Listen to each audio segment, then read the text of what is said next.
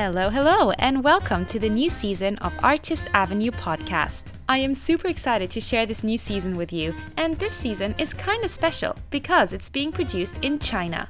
That's right, I have moved to China for a performing contract to work with Universal Studios in Beijing. Due to performances and rehearsal schedules here in Beijing, I have decided to keep the season open ended for now, meaning that there will be no set release day each week. This also gives me more flexibility to sit down and talk to creatives whenever the opportunity arises. To kick off season 4, we have the wonderful Madeline Corliss. Madeline is an actor, shamanic energy healer, and somatic based coach.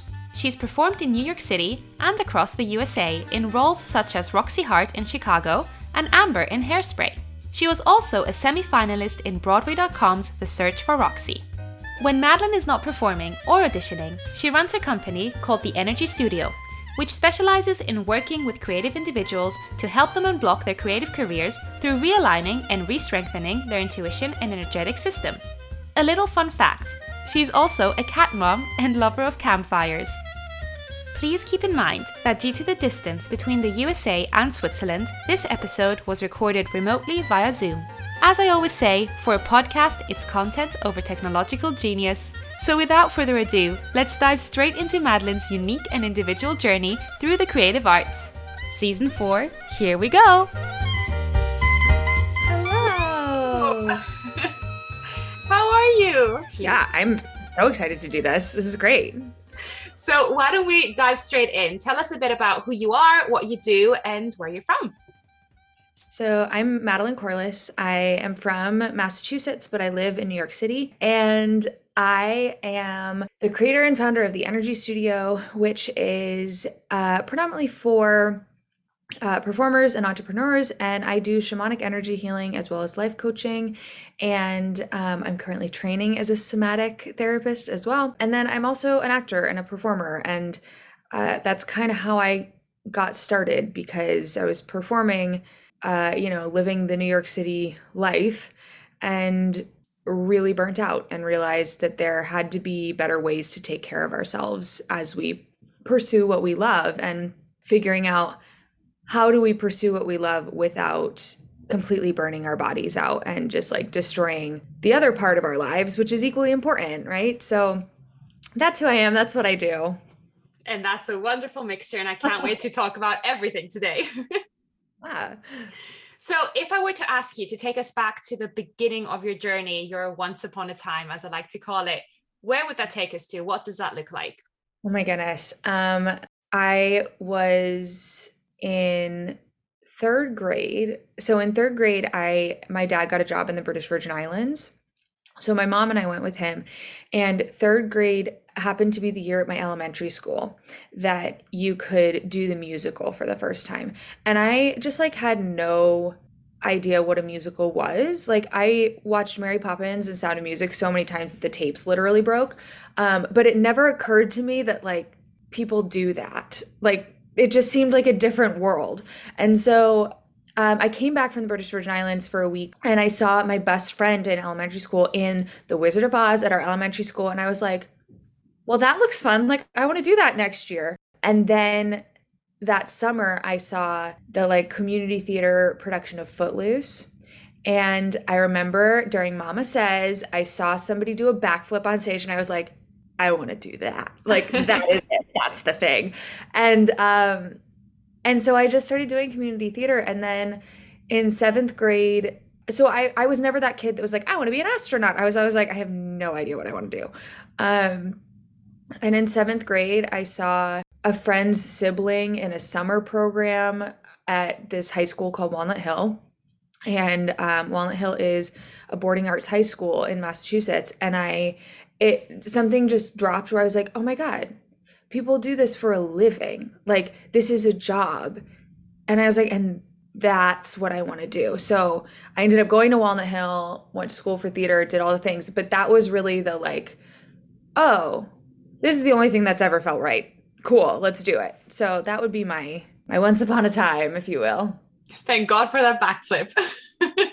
Truly, like I don't even know who it was, and like I I could probably figure out who it was, but like I just remember sitting there in the audience seeing that backflip being like, holy cow, I want to do that.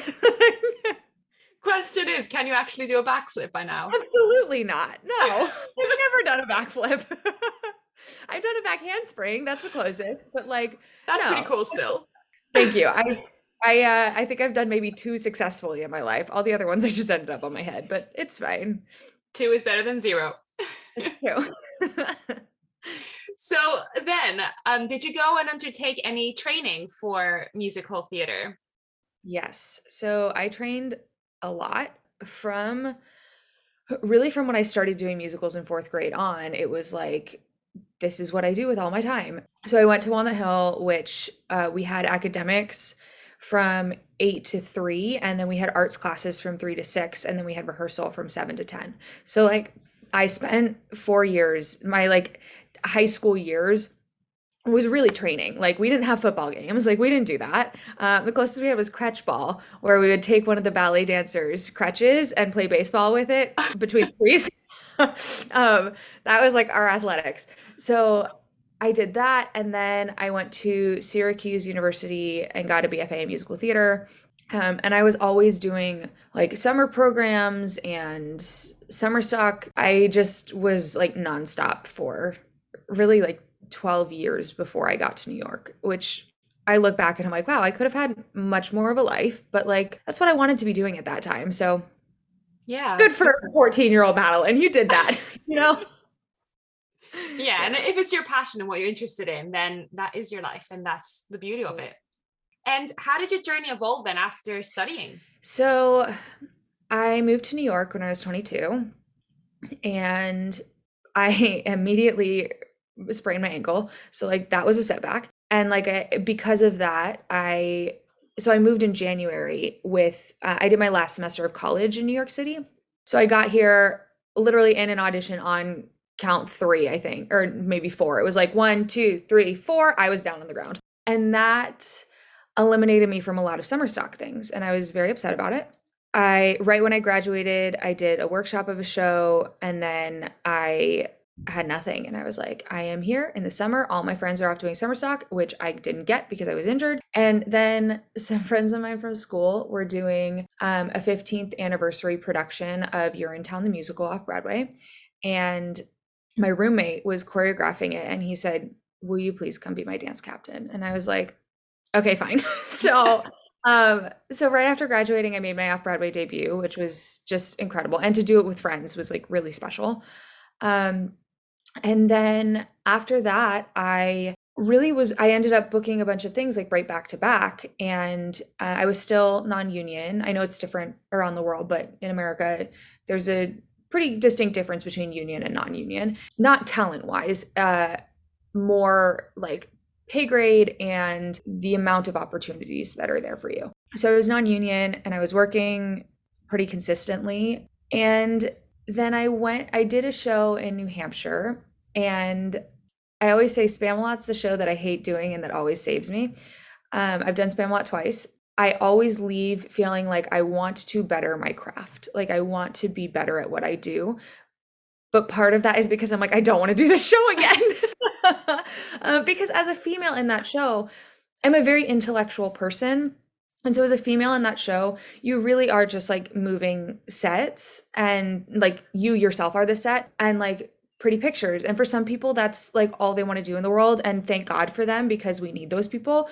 Um but I am not one of them. And so I did Spamalot in the middle of nowhere, New Hampshire and it was a glorious three weeks. I lived in a cabin with like literally a horse pasture or a horse field. Like we would open the windows in the morning of this cabin door that didn't even have a lock on it. Like that's how much we were in the middle of nowhere. And you'd open the doors and there'd just be like horses and mountains. And it was so nice. Um, I, I feel like I'm giving you the long version, but it's worth it. It's worth it in the end. I want the long version.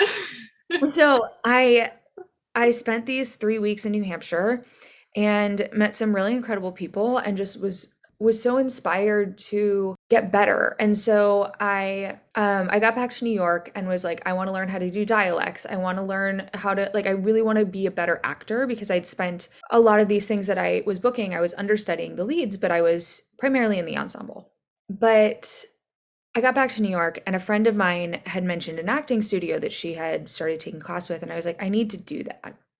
So um, I found my acting coach, Ken Schatz, who I've been working with since.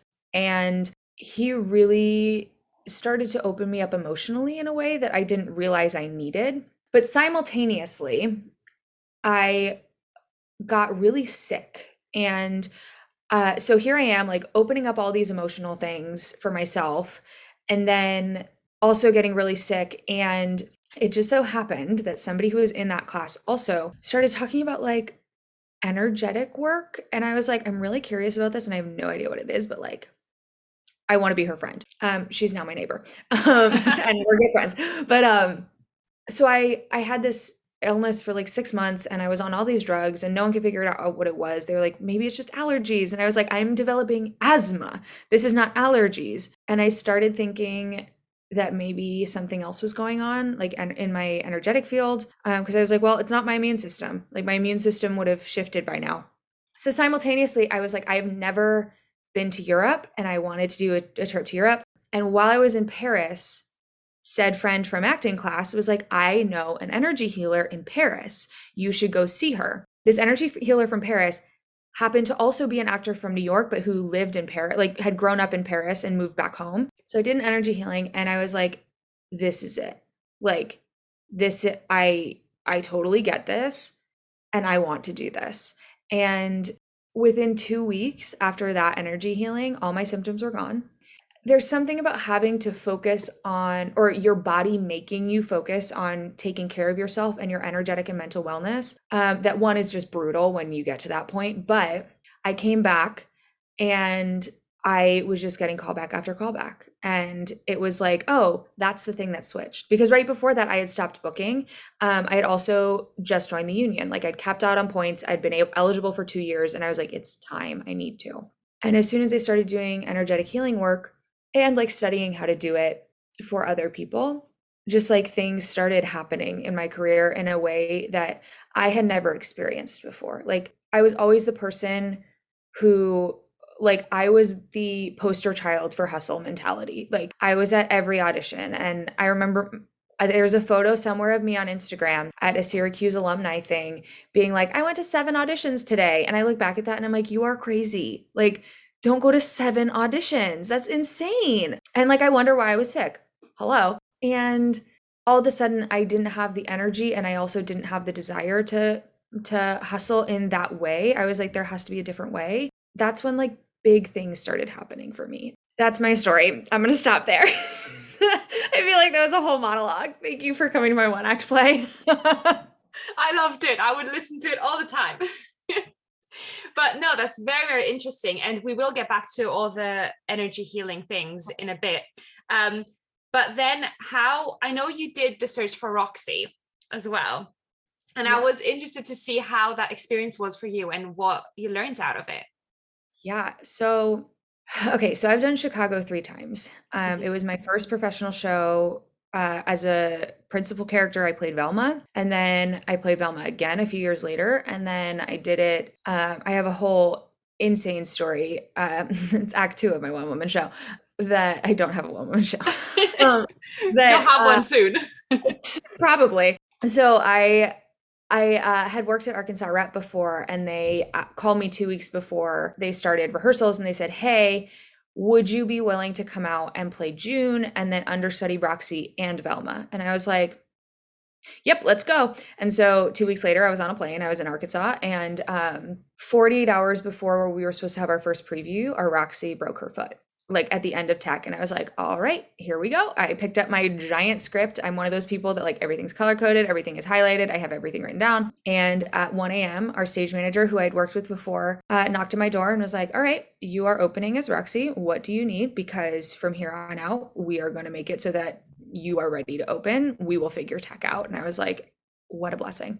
Um, so I had just done Roxy and our original Roxy ended up coming back two weeks in. So I played both Roxy and June and covered Velma. So at one point I was doing like publicity at 5 a.m., taking a nap, going to understudy rehearsal at 1, going and eating dinner and performing Roxy at night. Like my life was insane, but I loved every freaking minute of it. It was amazing. So I had just done that. I came back, got super depressed and really was like, all right, that summer, the summer after that, I was like, I'm not perform like I'm not going to push myself. I was like I have never really let myself just like explore. I've been doing a lot of healing work, but I never let myself feel the like really heavy things. I'd always push them away. And a friend of mine was like, it's okay to give yourself time to do that. And the reason I felt safe doing that is because I had just seen her do the same thing. And she was like, Do you remember when I was in that like depressive episode and and then she was like when I started to come out of it and it was time she booked like six film gigs in 3 months like she booked nonstop and I was like okay that is my reminder I call them baby blanket reminders of like the things that soothe us when we're scared mm-hmm. I was like that's my baby blanket reminder that I can take 3 months to just focus on myself and then things will happen. And sure enough, um, so I took that whole summer to just like cry in my living room and watch The Office and like get myself to be okay. Uh, and then I, they announced they were doing the search for Roxy, and my entire acting studio had seen me work on it because I'd been working on it for the, the show all of a sudden my inbox was just flooded. Like before i even saw anybody else post about it i my emails my text messages all of the social media messages were like they're doing this. You have to do it. You have to do it. And i was like i don't know. Like this is a gimmick. Like this is whatever. I don't know. And then i went into acting class and i was like ken i think i'm just going to make a video. And he looked at me and goes so are we doing this? And i was like okay we're doing this. And and like he had known that i had been depressed and kind of just like working through it and I was like, yep, okay, we're going all in. We're doing this. So I worked on the material and like just refreshed it for myself for a few weeks because they they had so they had one deadline and I think it was like 3 weeks out from when they announced it. So I took the 3 weeks to work on stuff and I recorded my video like last minute and then um and I remember I was like I don't like my take of hot honey rag. I was like I can do that better. And then they announced that Friday like the day before it was due that they were extending the deadline by a week. And I was going on vacation that weekend. It was a long weekend. So I went on my long weekend vacation. And then on Monday, I went back to the studio and I uh, rehearsed Hot Honey Rag a little bit. I like nitpicked myself, re recorded it, and was like, okay, I can send it in. So I did that. And then I really forgot about it. I was like, whatever. I'm like finally in a place where I'm auditioning again and I'm, you know, going to voice lessons again. And life kind of just started to go move on. I so there's this dance teacher here in New York. His name is Billy Griffin. I adore Billy. He's actually was a guest on my podcast. Um, that he was the first guest I had on the second season because he is one of the most grounded and mentally supportive teachers that I found in New York City. And he incorporates like meditation into his class and just like being present and enjoying moving. And there was one I think it was like a Wednesday where I was like, I need some Billy Griffin. So I went to his dance class and we're in like this basement studio with like no natural light and no phone service.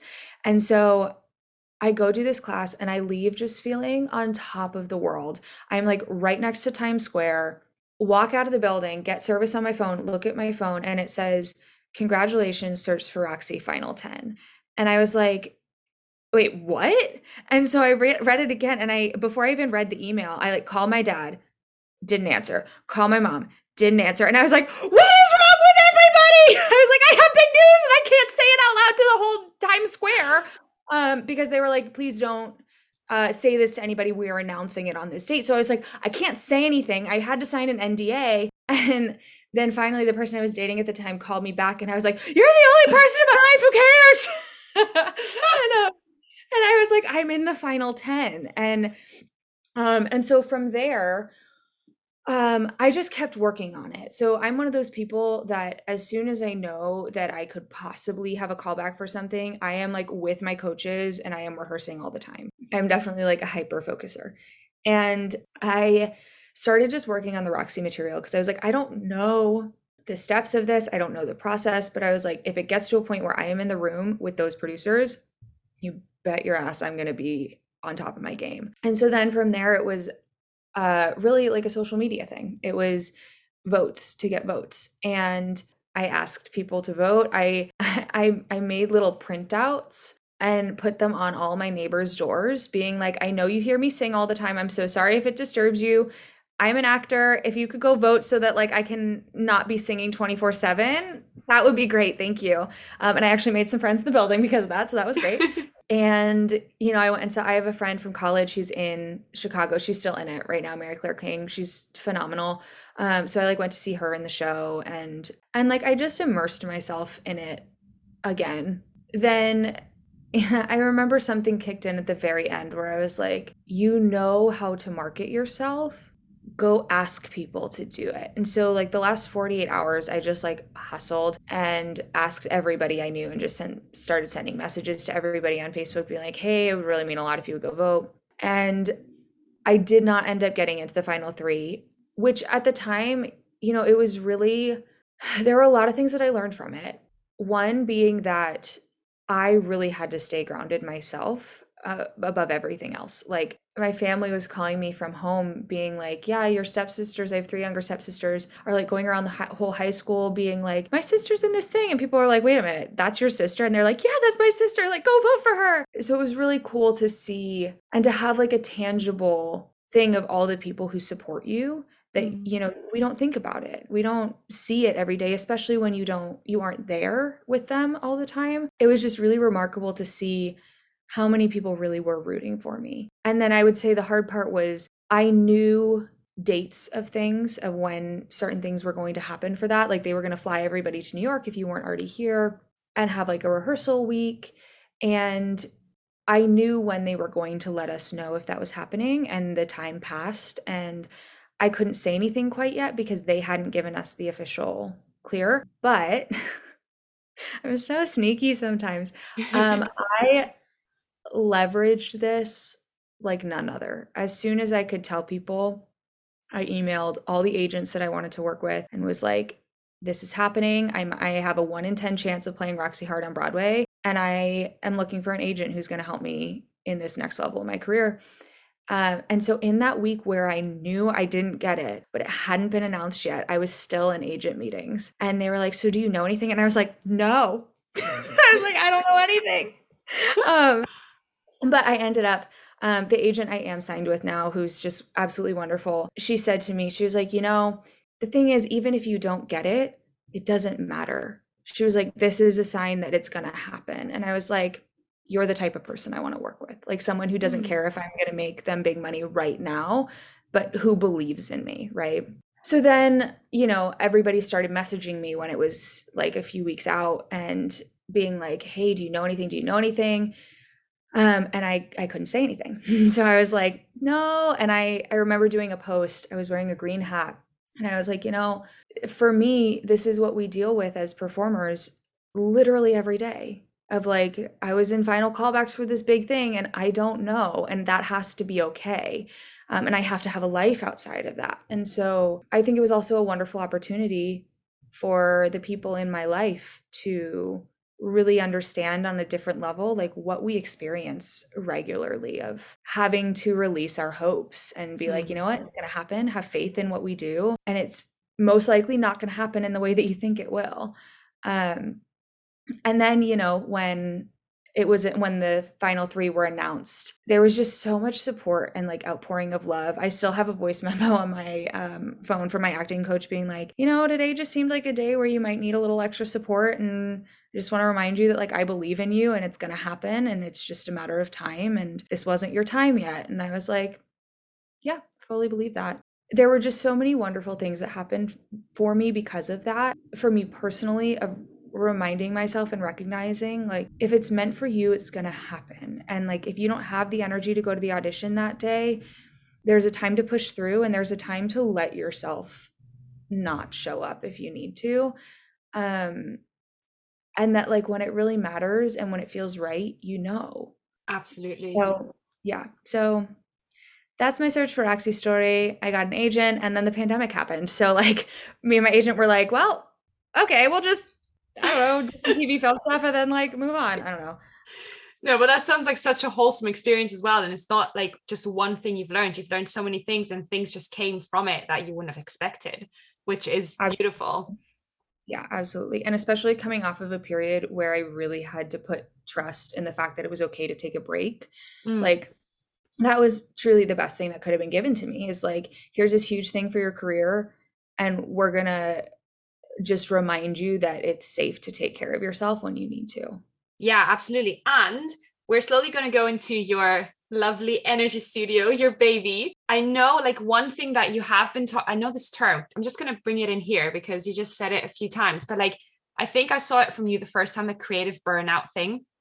Yes. That term. And that is something I think is really interesting and really important for people to hear out there because I definitely was like, I had a similar period to you, and I was like, what is it? And then I saw those two words and I was like, that sounds very familiar. And like looking into everything that you were posting about and what you were talking about, I was like, wow, we all go through this, I think, at some point. And it is mm. about that pushing through an audition or saying it's okay not to go to this today or not to sing today. And I think that would be very interesting to touch upon as well.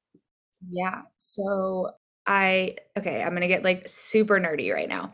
Um, so I, I practice both shamanic energy healing, which is like the spiritual, super woo woo, like when when I go on dates with people, I'm like, okay, where are you on the woo woo spectrum? Because I can guarantee you, I'm like way far over here.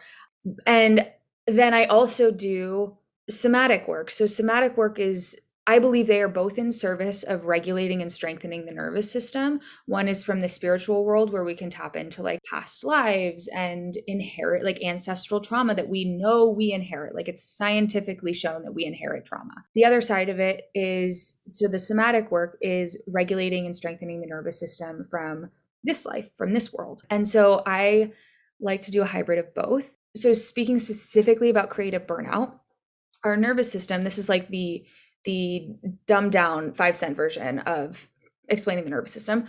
We have different, for anybody curious about this, this is polyvagal theory. You can look it up online. But we have different areas of our nervous system that that fire and work at different times. And ideally, a regulated nervous system can easily go between the three and just like lightly tap into everything.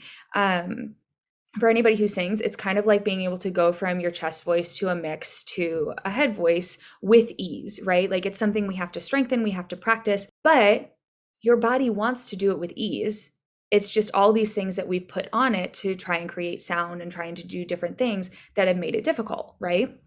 Same thing with the nervous system. And there is, um, so when the sympathetic nervous system charges, which is the part of your nervous system that controls like your limbs and not like your vital organs, but your fight or flight response, anything that can help you with that. When it is lightly charged, it taps in motivation. That's when your body's like, oh, I'm safe to explore creative things. Let's go do this. When it is hypercharged, it's fight or flight. And that's a trauma response. And I think so many of us as artists live in a place where we start I mean, a lot of us have started young. And so it's like this motivated place where we're like, yeah, this is so awesome. This is like, I really want to do this. And then the hustle mentality of just the world, like, it's not even just our industry. It's, um, I know somebody who said that the greatest act of rebellion against the patriarchy is to regulate your nervous system. And I was like, it's so true. Um, that you know, when we start to get into that hustle mentality of I have to do this, I have to do that, I have to do this, we stop listening to that self-regulator and we we tip ourselves into a trauma response. And when you spend so much time in that fight or flight where your body is giving everything that it can, you then can tip into freeze, which is the dorsal vagal complex, which also regulates rest. And so there's this fine line and there's this pattern that I see so frequently in performers. Uh, and it can be like a quick fire thing where it can happen in a week or it can happen in years right? So like for me it happened in years and i would have those weeks where i would need to to just like completely freeze out. But you know i spent so much time in that highly anxious hyper focused incredibly driven state not realizing that it was a trauma response. And i always make sure to say like trauma is not just like a big car accident or like being abused. Trauma is the disorientation of your understanding of the world or of your nervous system not understanding I am safe where I am right now. And so when we self impose all these things about like, I will never be an artist if I don't do X, Y, and Z, and I will never make it if I don't get this job, that's self induced trauma. Where essentially using fear to motivate ourselves, which gets us stuck in this anxiety cycle, which feels good because we're like, oh, I can focus, I can get so many things done. And then we flip into freeze because our body says, I can't do this anymore. And I have no other way to stop you because you don't know how to regulate yourself or you aren't taking the time to really come down from it. So, you know, I tell people all the time, it's not I think we blame ourselves and think that we're broken because we can't push through. And I'm like, no, you're actually so healthy because you can't push through. Like your body is doing the things it's made to do. And we just have to retrain it and re strengthen your nervous system so that you aren't getting stuck in that freeze state or that fight or flight state. And you can easily be like, oh, you know what? I'm feeling motivated. And now I can come home and I don't need a glass of wine and five hours to wind down, I can regulate my nervous system. Nothing against a glass of wine, by the way. I love a glass of wine. Um, but like we use things to help ourselves rest, right? I think this is a big reason why um, alcohol is such a big thing after shows mm. because mm. we're so high on that adrenaline. How do we bring ourselves down? We need a, an, an adrenaline suppressant. Alcohol will do that for us. And so, like, we find these subtle ways to try and regulate the nervous system, but we're not really doing it in maybe the healthiest ways sometimes. Some people do. Some people have figured it out and I'm like, good for you. But yeah, so that's that's how I feel about creative burnout and like it really is a huge part of it and this is part of what I teach is like you have to find ways to develop self-trust and tune into your intuition to know like it is safe for me to not show up for this audition or it is safe for me to turn down this thing because I know it's not right for me that that gut feeling is enough. Yeah. You have to have the like, oh, you know, my sister's getting married on that day. Like if you get the gut feeling that you shouldn't be somewhere, trust it. There's a reason. Yeah, no, absolutely. And super interesting. And the insight of that is so vital. And I think people need to hear that more for sure. So if we go back to the Energy Studio, mm-hmm. tell us what it is, what we can find there, how you started it, and essentially also what courses you do. Yes. So it started because actually right around the search for Roxy, I officially started like taking classes to do shamanic healing. I I mean I'd had really amazing mentors before that, but I was like I would feel good if I like signed up for a class and paid for it because that's, you know, the way that we're taught to educate ourselves. Um and so I took some classes and then um, I had been practicing just with friends and saying like, "Hey, if you want to do a healing, just let me know." And then the pandemic hit, and there was this one week in late April when we started to realize like oh this isn't going away. When like three or four of my friends reached out and they were like I'm having a really hard time. My energy feels super off. Could we do an energy healing? And I was like yeah totally. Um, and I'd been thinking about starting to offer energy healing for years. Like I've been really thinking about starting that business for years. And I remember doing this healing for a friend and then uh, meditating afterwards to just like recenter myself. And my entire body was just saying, it's time. And I was like, okay, I'm going to listen to that. So I started offering donation based energy healing sessions and um, I did like an online certification to be a life coach. And I've always been pretty entrepreneurial and started projects and stuff before. But this was the first time that I really looked into and and also had the resources to figure out like how do i make an llc how do i open a business bank account? How do i make this like a viable thing?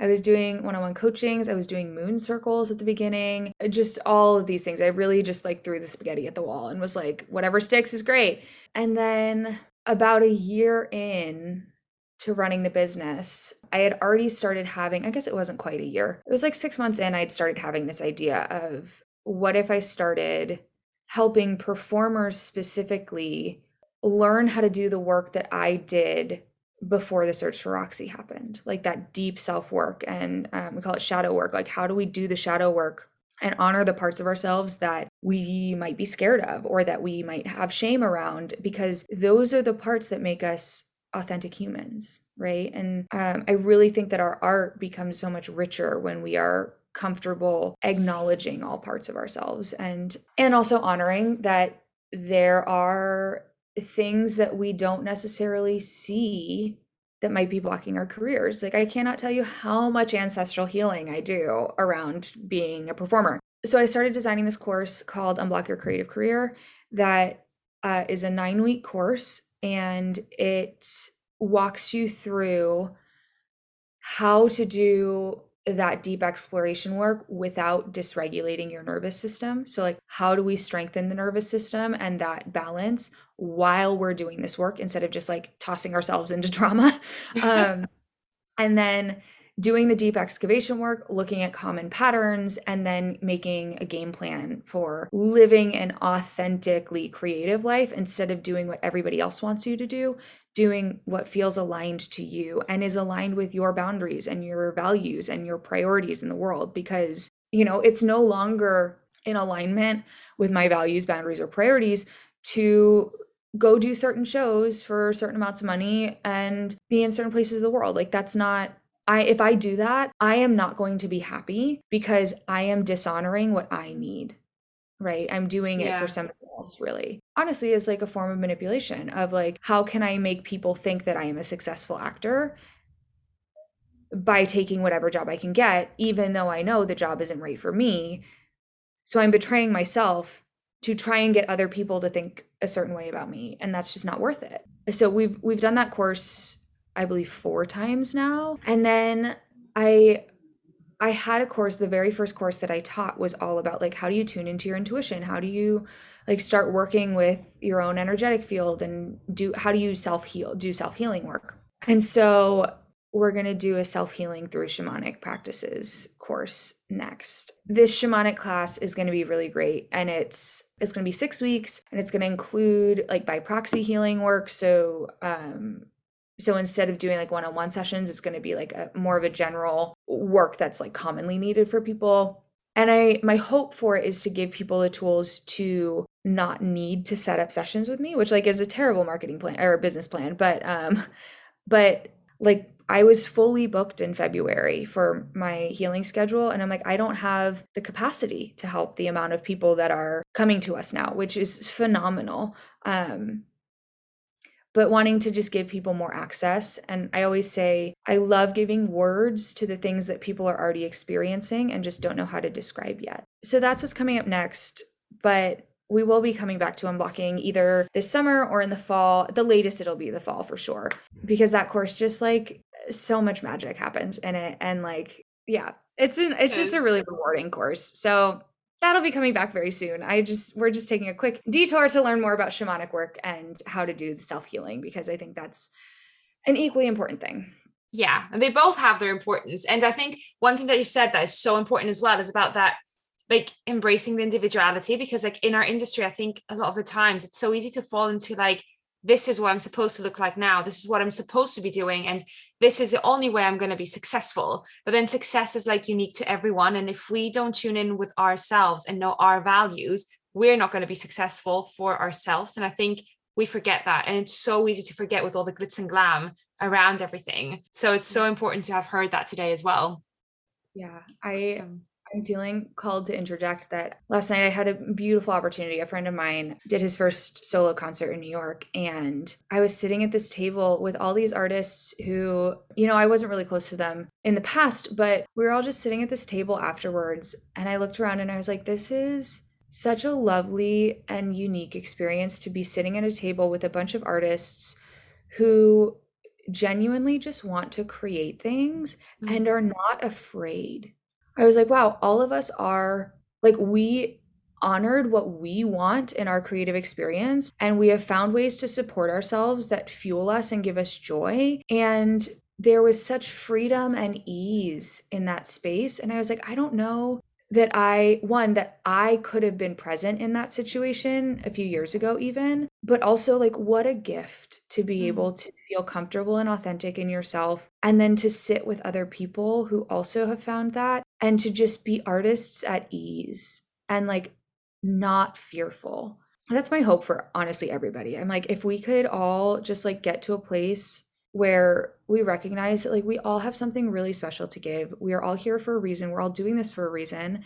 And we shouldn't all look the same and we shouldn't all sound the same and we shouldn't all tell the same stories because we don't have the same stories to tell. And like what a special gift to have these uniquenesses is that a word i don't know i'm i'm claiming it as a word yes these uniquenesses and to be able to honor them and not fear that they're wrong yeah right absolutely. Yeah and we grow as humans so naturally our art and experiences are going to grow with us. And that really nicely links into the next section because i was going to ask you um, what would you like to see more or less of in our industry? Oh i would like to see more. Wow um it's a big question. Um i want to see less fear. I'll start there. I want to see less fear. I think that the it's just like not trendy anymore um but like in all seriousness the the like scarcity mentality of like there's not enough room for all of us and like the competitive nature like it doesn't serve anybody and mm. i'm really wanting to see more of just like supporting each other and honoring that you know even if somebody cracked in the audition room Idina Menzel cracked in her Elphaba audition. Like Julia Murney tells this fierce story about how she was. I'm going to tell Julia Murney's story. Uh, Julia Murney talks about how I heard, I think it was on a podcast once. She, her audition for Elphaba was right after Idina, and Idina cracked and goes, she yells the F bomb, um, and then says, I'm gonna do that again, and then nailed it. And Julia said, I didn't get it. She knew going into the room, she was like, that was it. She got it. And so, like, honoring that even when you mess up, people will see what they need to see if you can show up authentically as yourself. And mm. so I really hope that there is actually two things more authenticity and like supporting people finding safety in their authenticity and also normalization of having passions outside of your career 100% I, yeah i was somebody who was like why would i ever want to pursue something outside of my creative career and here i am um, and i think part of the reason i didn't want to do anything else for so long was because i was afraid people would think i wasn't passionate or I didn't mm-hmm. care enough. Uh, my acting coach said something so great the other day. He said, when people don't know how to teach or how to actually help you through a problem, they say that your problem is that you don't want it enough. And he was like, that's not true. It doesn't matter how much you want it. You can want something incredibly like with your whole being and it cannot happen, right? It's not about a matter of wanting. And I think if we, I guess this goes with fear, if we start to accept that people are people and full humans and it's okay to have lives and even careers outside of performing, I think it would instill a lot more safety in our sense of being. Very quick tangent. So, if you look at Maslow's hierarchy of needs, I talk about this in my courses too. Mm-hmm. Base needs. So, the things that keep us alive are sleep, uh, well, rest, food, shelter, safety, right? Like these are the things at the base that we cannot survive without them as humans. At the top is self actualization, which is creativity, art, fulfillment. I think artists get the two confused a lot because there's this trope of the starving artist, right? Mm-hmm. So like it's okay, I'm going to make it on Broadway or I'm going to, you know, book a big show and then everything like all my base needs will be taken care of. And I always ask people in my course, have you ever been significantly underpaid or not in a place where your finances are secure and creatively fulfilled. And there's always this moment where people are like, oh, yeah. No, actually. And I think that if we were more comfortable accepting that it's okay to be passionate about something else and that we as artists need to have our base needs met, I think we'd all be better artists and just better people in general. yeah, no, and it would like put like a little blanket of harmony in our industry because I think, as you said, it would eliminate competition because, well, to a certain degree, because you're like, okay, we all have our side businesses, we all are okay, we're we're fine, and this is what we're doing to have like the cherry on top, and we're passionate about this too. So yeah. it does all make sense, and that was beautifully put together. I've never heard it that way. So, yeah. and in your opinion, what unites us as creatives? Oh my gosh, what a great question. Um, what unites us as creatives i think our our fascination with the world right mm. like being creative is all about exploration right like i don't know any creative person who is like i do this because i like learning counts like yeah never met somebody who's like i like the rigidity of ballet like i think it's about exploration of humanity and of um, like pushing the limits of you know, what are people comfortable with? Or what can I do to make somebody think differently? Or at, so at the end of unblocking, we talk about your aligning principle of life of how do you find the thing that aligns everything that you do so that when you are doing a side job it doesn't feel like a side job. It just feels like it's fueling the life that you're creating.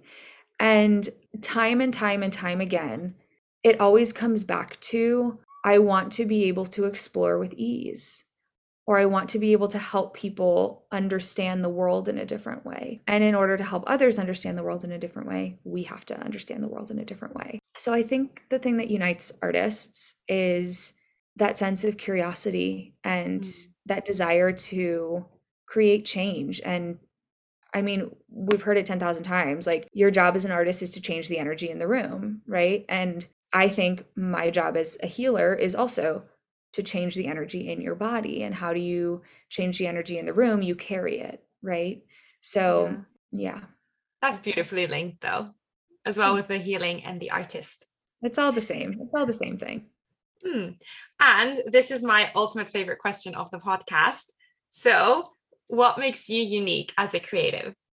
Oh my goodness, I'm woo woo as all get out. Um, so I am incredibly sensorially oriented. Uh-huh. Um, and I'm also very visual. So like in in shamanic work we have different senses that are dominant and mine is sight. And so I uh, I really love putting puzzle pieces together and understanding and being able to see the big picture and being like, "Oh, you know, Roxy says this in this moment because of this thing from act 1 that I mean, I've done Chicago, I've performed it over 50 times and I still there are still jokes and things that I'm like, "Oh, that's what that is. Okay, cool.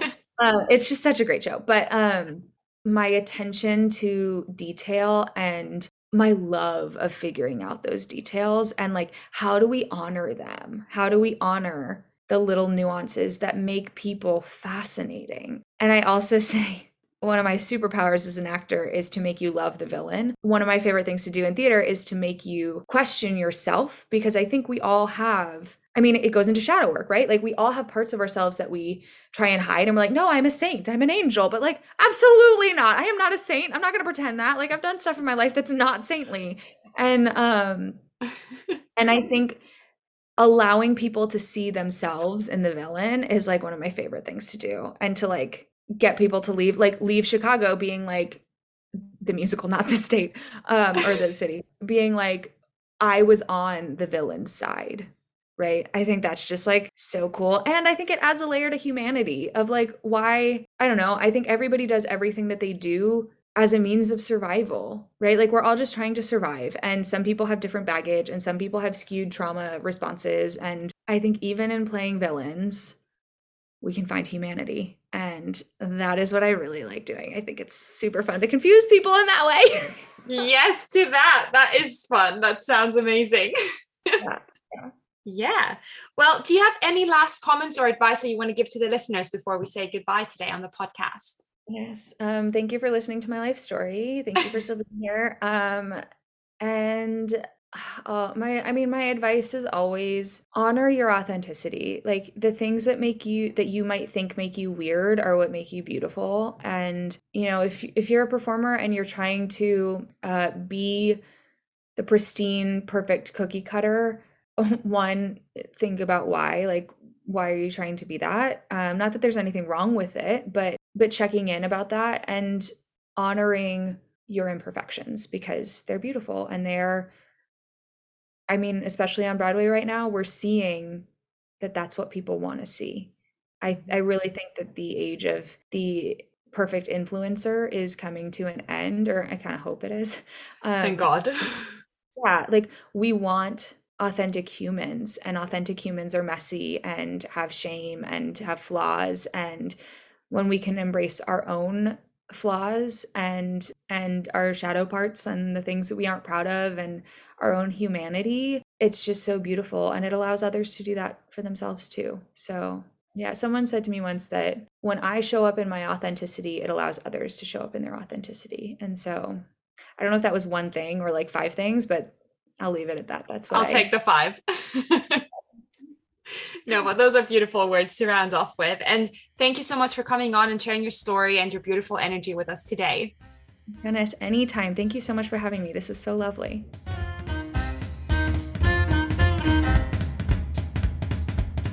What an incredibly inspiring episode. I personally love Madeline's energy and her mindset, and the importance she gives to taking care of yourself in order to achieve your goals. If you want to learn more about Madeline and maybe even want to sign up for one of her courses and join the Energy Studio community, make sure to follow her social media handles, which are linked in the bio of this episode and on the Artist Avenue Instagram page. The next episode is coming your way in two weeks. Till then, keep shining bright, be brave, and follow your dreams. Lots of love, Christiana.